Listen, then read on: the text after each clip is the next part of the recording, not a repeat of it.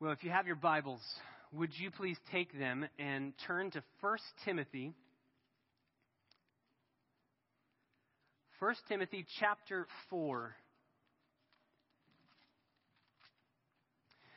1 Timothy chapter 4. We uh, are taking a little bit of a break between our Summer Through the Psalms series, which we had a blast doing. I think we're going to start making that a bit of a tradition here at Christ Bible Church, going to the summer, uh, to the Psalms during the summer and enjoying that together, letting our hearts just be um, encouraged and emboldened by the songs that stir our souls. It was a great summer.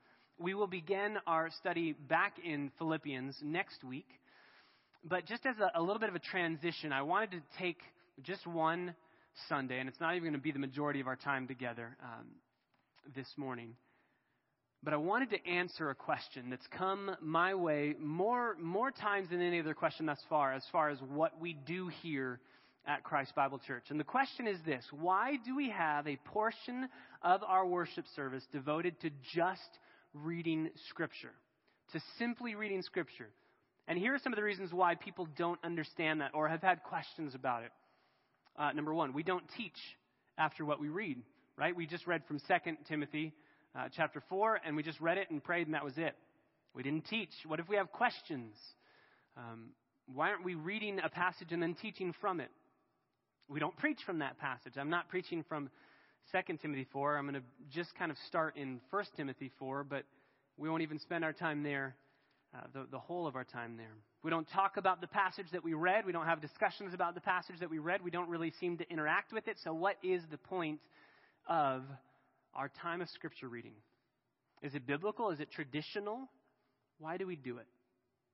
Here's the reality the ingredients of our worship services are not up to us.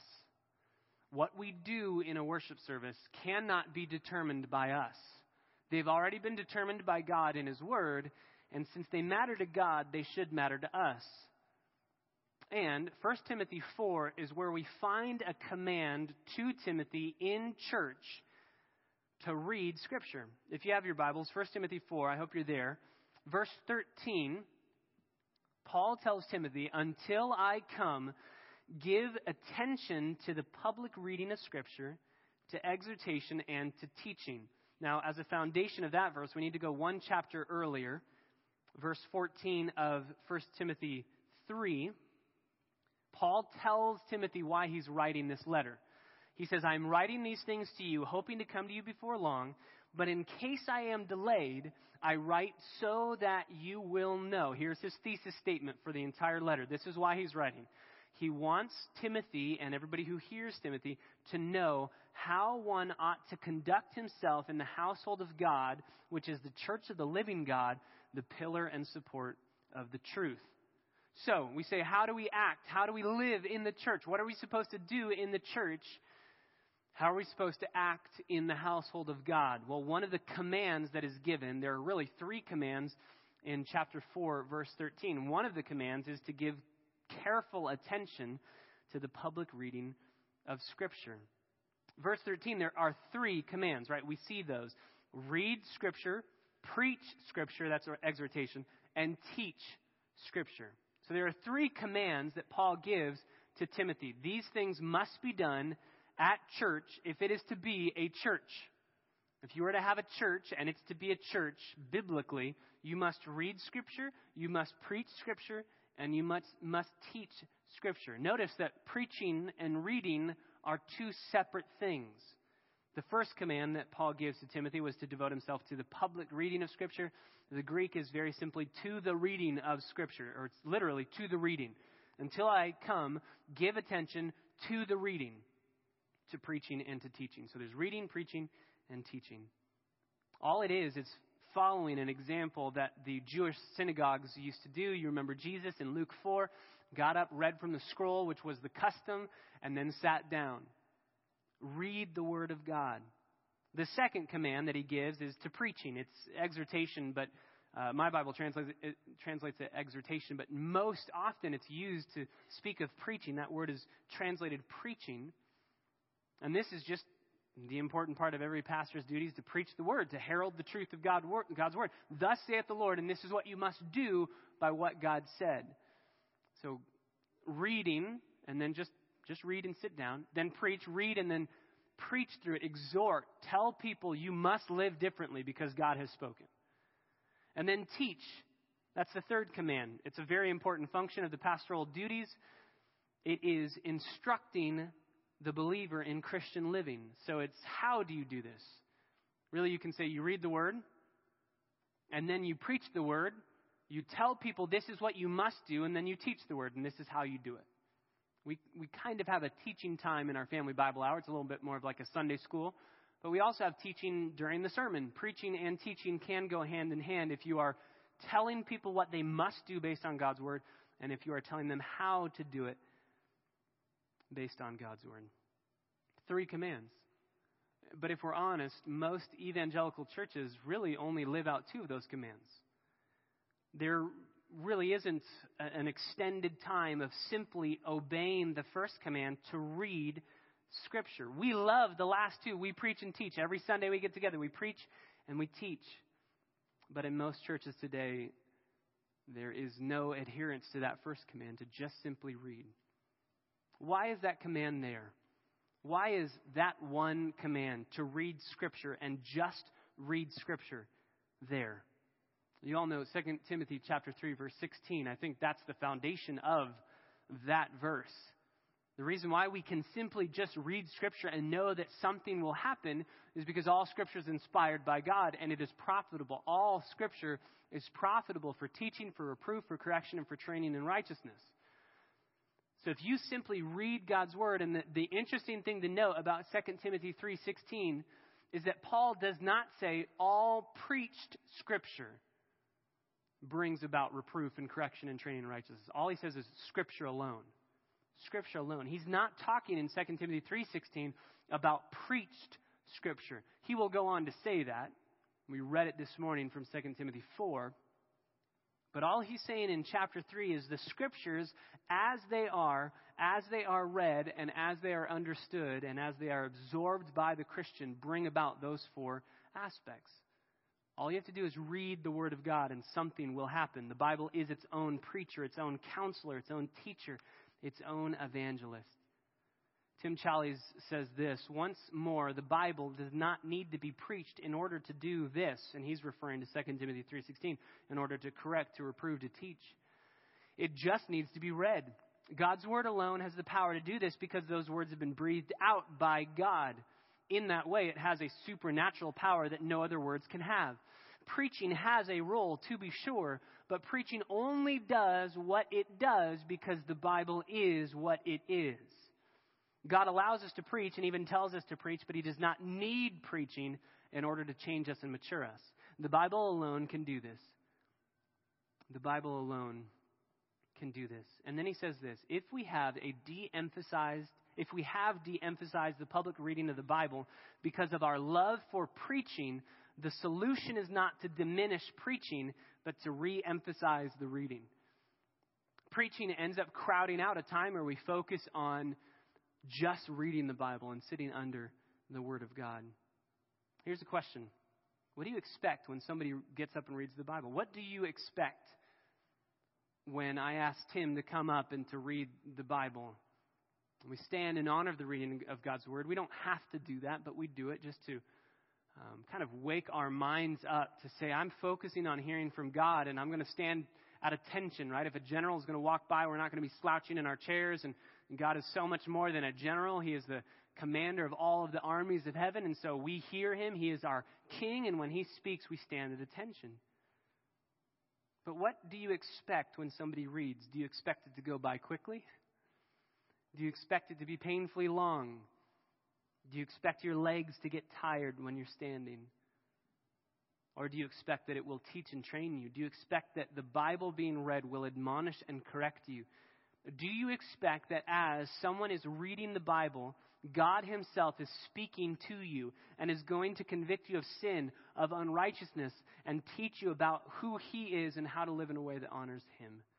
The reality is, we should expect nothing less than that when God's Word is read. I think a lot of times we, we hear the Word read and we go, okay, now, now give me the message. And the message is God's Word being read. God's Word does that. Challies says again, the Bible is the very word of the living God, breathed out by God and given to us to train us in all that is necessary for life and godliness. As God's people, we are deeply reliant on Scripture, trusting that the Bible is the only infallible and inerrant means, so it has no errors and it is perfect in what it's telling us to do, through which God speaks to us. For this reason, Scripture must be central to our worship services. We ought to read it, sing it, preach it every Sunday. Reading Scripture is not something that we do out of duty or obligation, but something we do in delight, trusting that it is a means by which the Lord blesses our congregation, convicts our people, and draws us to himself. To stand at the front of a church and read the Bible is to stand in the place of God and proclaim his word. So you say, well, that's all well and good, but can you show me in Scripture where it says that we should be doing this? I've only given you one verse, and you go, okay, that's just one. Proof text that, and we're done, and we, we're good. No, I believe that the whole Bible is just replete with examples of getting up and reading God's Word and it taking effect just by simply reading it. So, we're going to fly together through the Bible. We're going to start in the Old Testament, so kind of in two headings. I guess there will be three headings, really. There's Old Testament, New Testament, and then early church age, uh, the tradition that we are living in based on the apostolic age. So we've got Old Testament, New Testament, Old, early church age. So we'll start with the Old Testament. Does the Bible in the Old Testament tell us to do this? I would say yes. Where does it say it in the Old Testament? Let's start with Exodus 24. Go to Exodus 24. The reality is there are probably three dozen more passages that we could turn to than, than we're going to today. Um, so, because of time, we aren't going to have that many passages to be able to turn to. I'll, I'll try and give you a handful of them. We'll turn to some of them together. Moses is the first person in the Old Testament to actually read Scripture. Moses is the first person to actually read down, read what has been taken down, to read Scripture. In Exodus 24, starting in verse 1, we see this account. Uh, then God said to Moses, Come up to the Lord, you and Aaron, Nadab and Abihu, and seventy of the elders of Israel, and you shall worship at a distance. Moses alone, however, shall come near to the Lord, but they shall not come near, nor shall the people come up with him. Moses came and recounted to the people all the words of the Lord, all the ordinances, and all the people answered with one voice and said, All the words which the Lord has spoken we will do. So Moses wrote down all of the words of the Lord. Then he arose early in the morning and he built an altar at the foot of the mountain with twelve pillars for the twelve tribes of Israel. He sent young men of the sons of Israel, and they offered burnt offerings and sacrificed young bulls as peace offerings to the Lord. Moses took half of the blood and put it in the basins, the other half of the blood he sprinkled on the altar. Then he took the book of the covenant and read it in the hearing of the people, and they said, All that the Lord has spoken we will do, and we will be obedient. So notice that Moses writes down the words of the Lord. This is more than likely when he's talking about the book of the covenant. This is probably the Ten Commandments, what he has heard from the Lord um, on the mountain, and all of the different commands that God has given. And he's reading all of the different commands that God has spoken. And notice that the people say all that the Lord has spoken. No, no, no, it was Moses who spoke the words, right? But as Moses is reading, what are the people hearing? And what are they expecting? They're expecting God is the one who is speaking. It's not Moses giving us, you know, his ideas. It's God who is speaking to the people. And they say, We will be obedient. Now we know that ultimately they are not obedient. We know that they fail in that as we fail but they hear someone else standing in the place of God reading God's words and they don't they don't look to that person reading they hear God speaking and in hearing God speaking they say we will do what God has told us to do so Moses is the first person to get up and to read scripture to read the word of God and as God's words are being read the people respond by saying God is speaking we must do what is being said and commanded of us turn to Deuteronomy chapter 31. Deuteronomy chapter 31, similar. Now, Moses has lived uh, much longer. He's 120 years old. Deuteronomy 31, verse 1. He's 120 years old. He's no longer able to come and go. And the Lord has said to me, You shall not cross this Jordan. And if you go down, the Lord says, Be strong and courageous. Go to verse 7. Um, Moses calls to Joshua. Moses is about to die, and he's about to hand over the keys, basically, to governing Israel to Joshua. And so he calls Joshua in verse 7 and says to him in the sight of all of Israel, Be strong and courageous, for you shall go with this people into the land which the Lord has sworn to their fathers to give to them, and you shall give it to them as an inheritance. The Lord is the one who goes ahead of you. He will be with you. He will not fail you or forsake you. Do not fear or be dismayed. So, because Moses is saying the Lord's going to be with you and go with you, and he will lead you and guide you, he writes the law down. Verse 9. He gives it to the priests, the sons of Levi, who carried the ark of the covenant of the Lord, and to all the elders of Israel. Then Moses commanded them, saying, At the end of every seven years, at the time of the year of remission of debts, the year of Jubilee, at the feast of booths, when all Israel comes to appear before the Lord your God at the place which he will choose, you shall read this law in front of all of Israel in their hearing. You shall read it. And who shall you read it to? All of Israel. Let's be specific. Assemble, verse 12, the people, the men, the women, the children, and the aliens. There's aliens in the Bible. Um, these are the foreigners, the foreigners who are in your town, so they can hear too.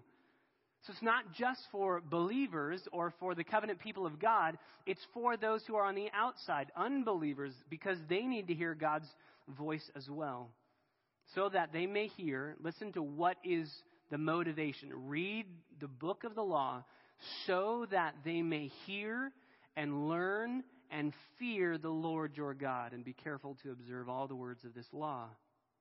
Their children who have not known will hear and learn to fear the Lord your God as long as you live on the land which you are about to cross the Jordan to possess. So notice, he says everybody's going to hear this, even the kids, even the foreigners, even people who don't believe in God, because it will evangelize them. They will learn to fear the Lord. They will learn to be careful. They will learn to hear. And in doing so, they will learn to observe the law and the words of God. Everyone's hearing. God's blessing those who are hearing. And as the book of the law is being read, God is the one that is talking. Turn to Joshua. Joshua chapter 8. Now Moses has died and Joshua is in command. Joshua chapter 8, verse 34. Just drop down there. Afterward, this is uh, the, the law of Moses had been copied onto stones and had been given to Joshua. And afterward, he read, verse 34 of chapter 8, he read all of the words of the law, the blessing and the curse, according to all that is written in the book of the law. There was not a word of all that Moses had commanded which Joshua did not read before, before all the assembly of Israel with the women and the little ones and the strangers who were living among them. So Joshua is obeying Moses' command. But I want you to note when he is reading these words. We don't know if this is at the seven year period, it's not explicit for us. I think that he's reading because I think he sees that people forgot. Where, what is happening in chapter 8 if you go back to the beginning of chapter 8, you'll see my Bible has a heading, The Conquest of Ai. Now, you know there were two battles that happened in Ai. The first battle, who won, Israel or Ai? Ai destroyed Israel. Why? Because they were a better military force? No, because of what happens in chapter 7, verses 16 all the way down to verse 26. The sin of Achan. Because there was sin being hidden in the camp of the Israelites, God let the Aiites destroy his own people because they were not obedient to the law. And when they find out the sin, you remember they kill everyone and everything in Achan's family. They burn his tent, they stone his sheep, they kill everything. And they say, We cannot move forward until sin has been radically dealt with. And then they have a conquest again, they fight against Ai, they win, and after the victory, Joshua says, Before we move on, I need to read from the book of the law. Because apparently we forgot. We forgot. And everybody needs to hear. Again, the men, the women, the children, the little ones, and the strangers. Everyone needs to hear. So, uh, this isn't explicit in the text, it's explicit elsewhere, so I don't think it's a stretch to say this. Reading the book of the law, reading the Bible, reading the Holy Scriptures protects from sin. If you hear and you appropriate what is being read, it will protect you from sin. It will guard you from sin. So I believe that Joshua is more than likely doing this because he sees we need to be holy. When we are unholy, we are, are cursed, we are not blessed. We need to be holy. Let me give you a couple just uh, because we, we're going to run out of time here. 2 Kings chapter 22 through 23. This is Josiah. He becomes king when he is eight years old, and then when he's 26, Hilkiah, the high priest, finds the book of the law in the temple. The temple is going to be rebuilt and refurbished, and they find the book of the law, which is probably destroyed by Manasseh or Amon or one of the fathers before Josiah.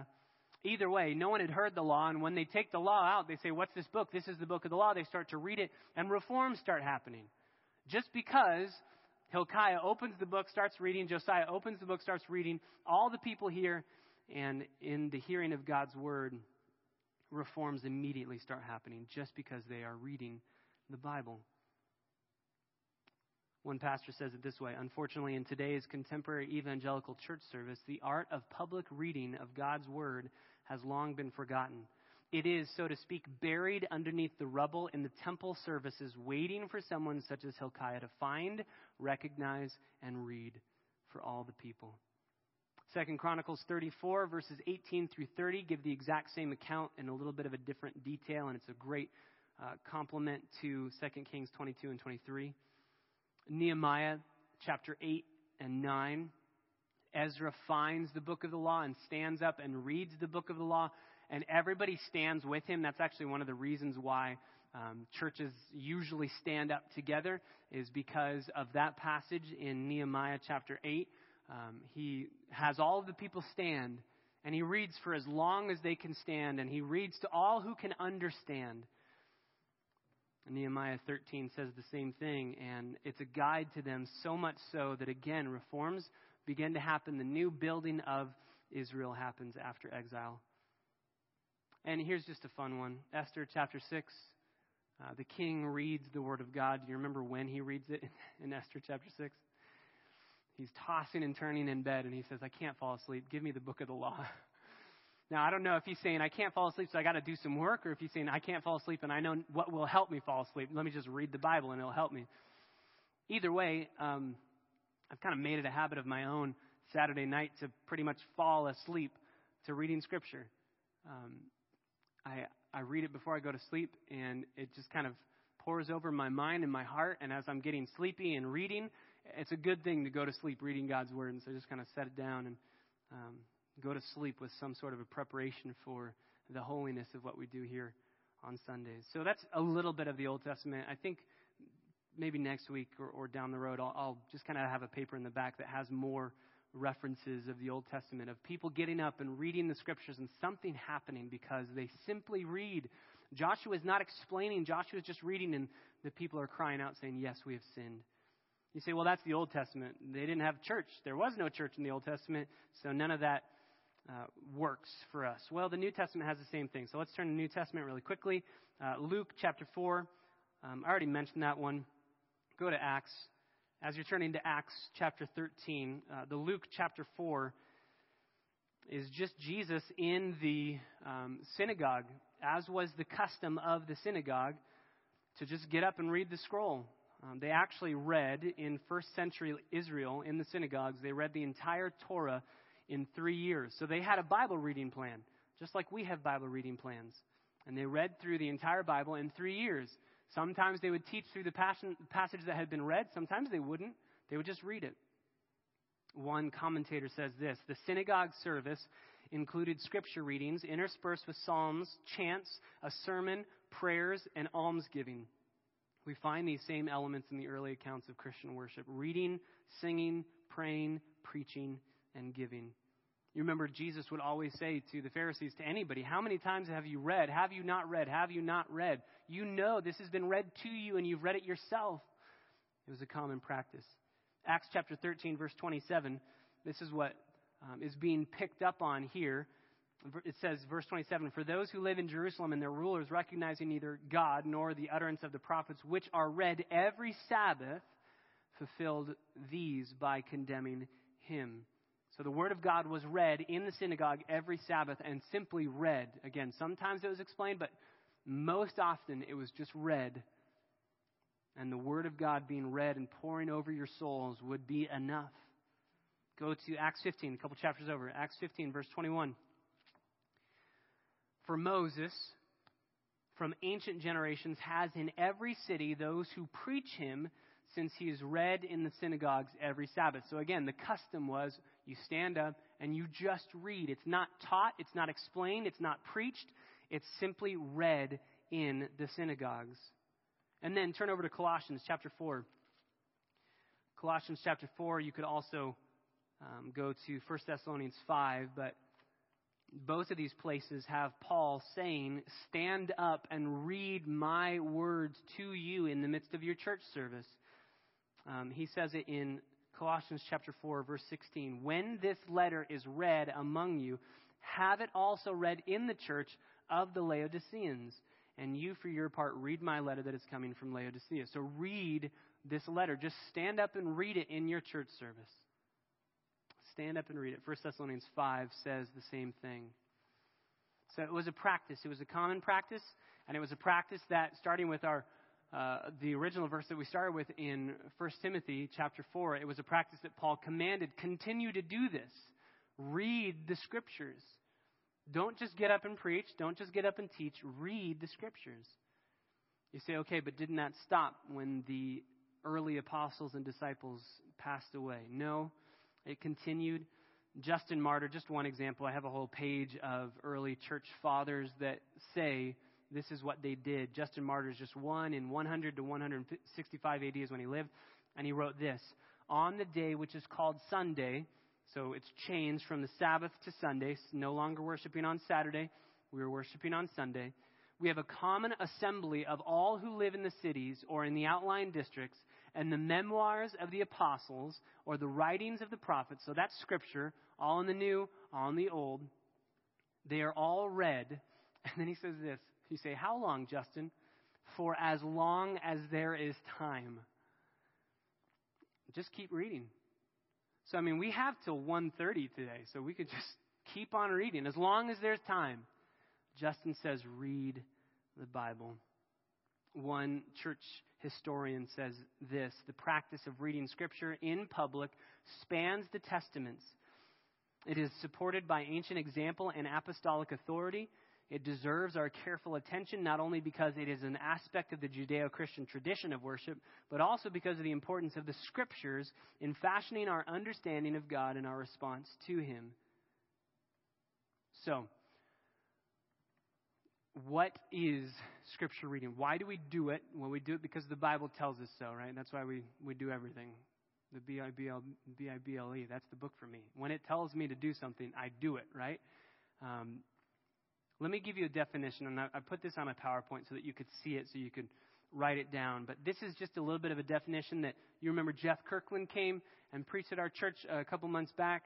Um, he gave this definition, and I find it most helpful to just see what reading Scripture publicly is and why it is profitable.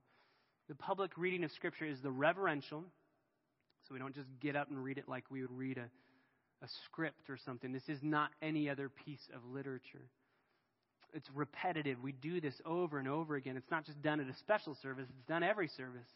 It's corporate, it's done together, it's audible, it's read aloud and it's from the Word of God in the regular gathering of believers for the purpose of reinforcing what God has said. So, this is the motivation. Why do we do this? We reinforce what God has said.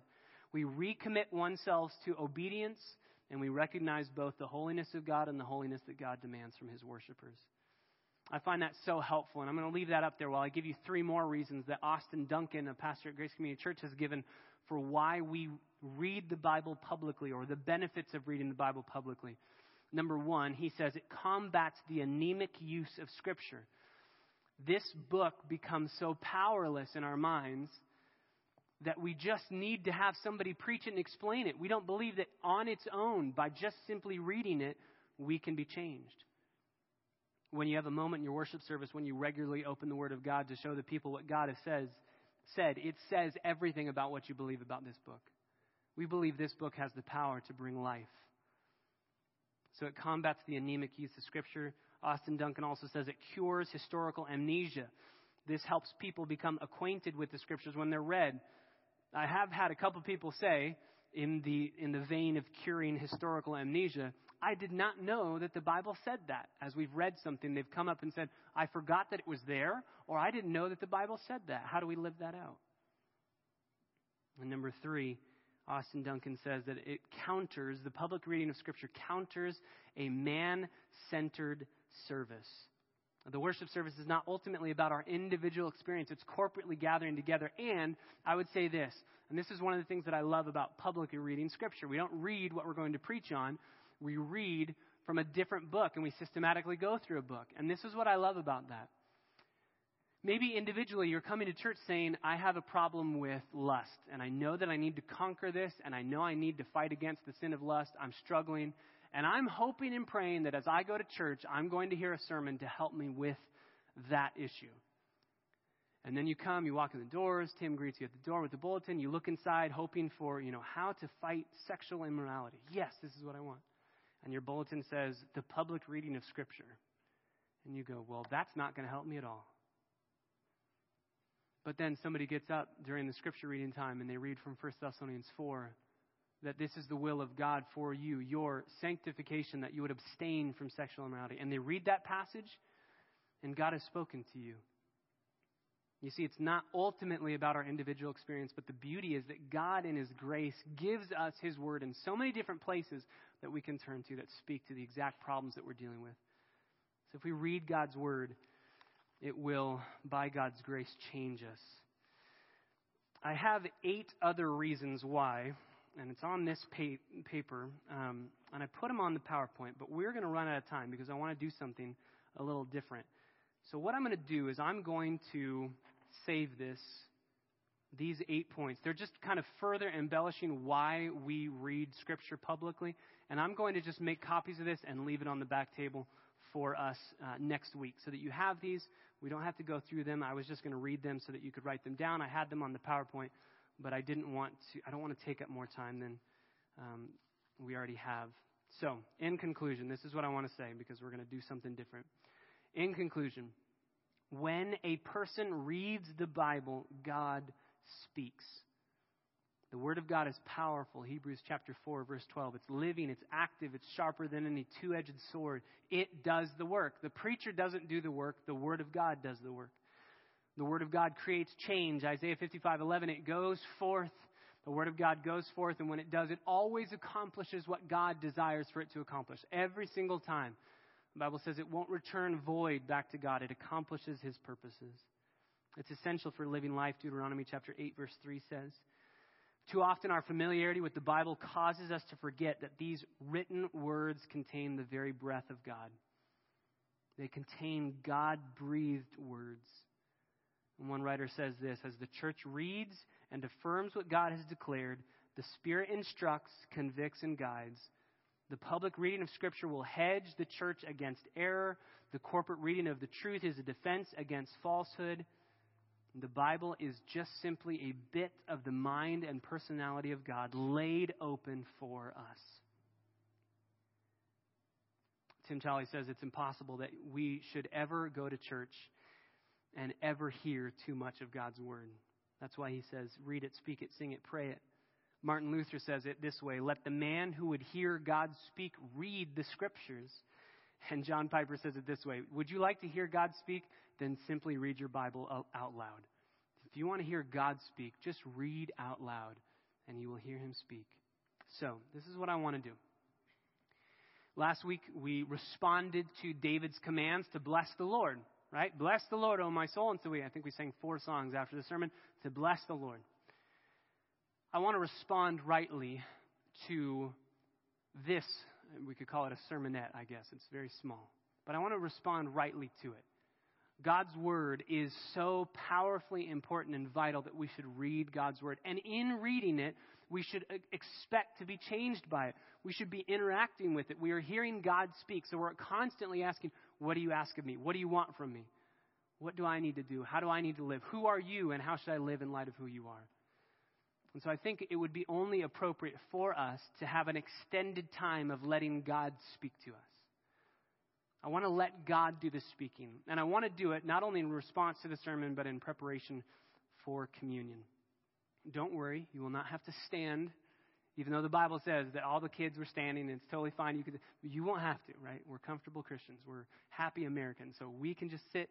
You don't have to stand. But I want us to spend some time reading through what we would call the upper room discourse. We're not going to read all of it, we're going to read portions of it. But I want us to, in response to knowing that God's word is powerful and in preparation for remembering the love of Jesus Christ on display on the cross and the crucifixion, the resurrection of Jesus Christ, I want to prepare our hearts by hearing God speak, opening our hearts, laying bare before Him as He speaks to us. And I want to do that now. So if you have your Bibles, John chapter 15 is where we are going to be. I'm going to ask Micah if he would come and begin by reading John 15, 1 through 17. John chapter 15. Again, you don't have to stand, but I would ask you, as these words are read, God is speaking. Expect great things from hearing God speak.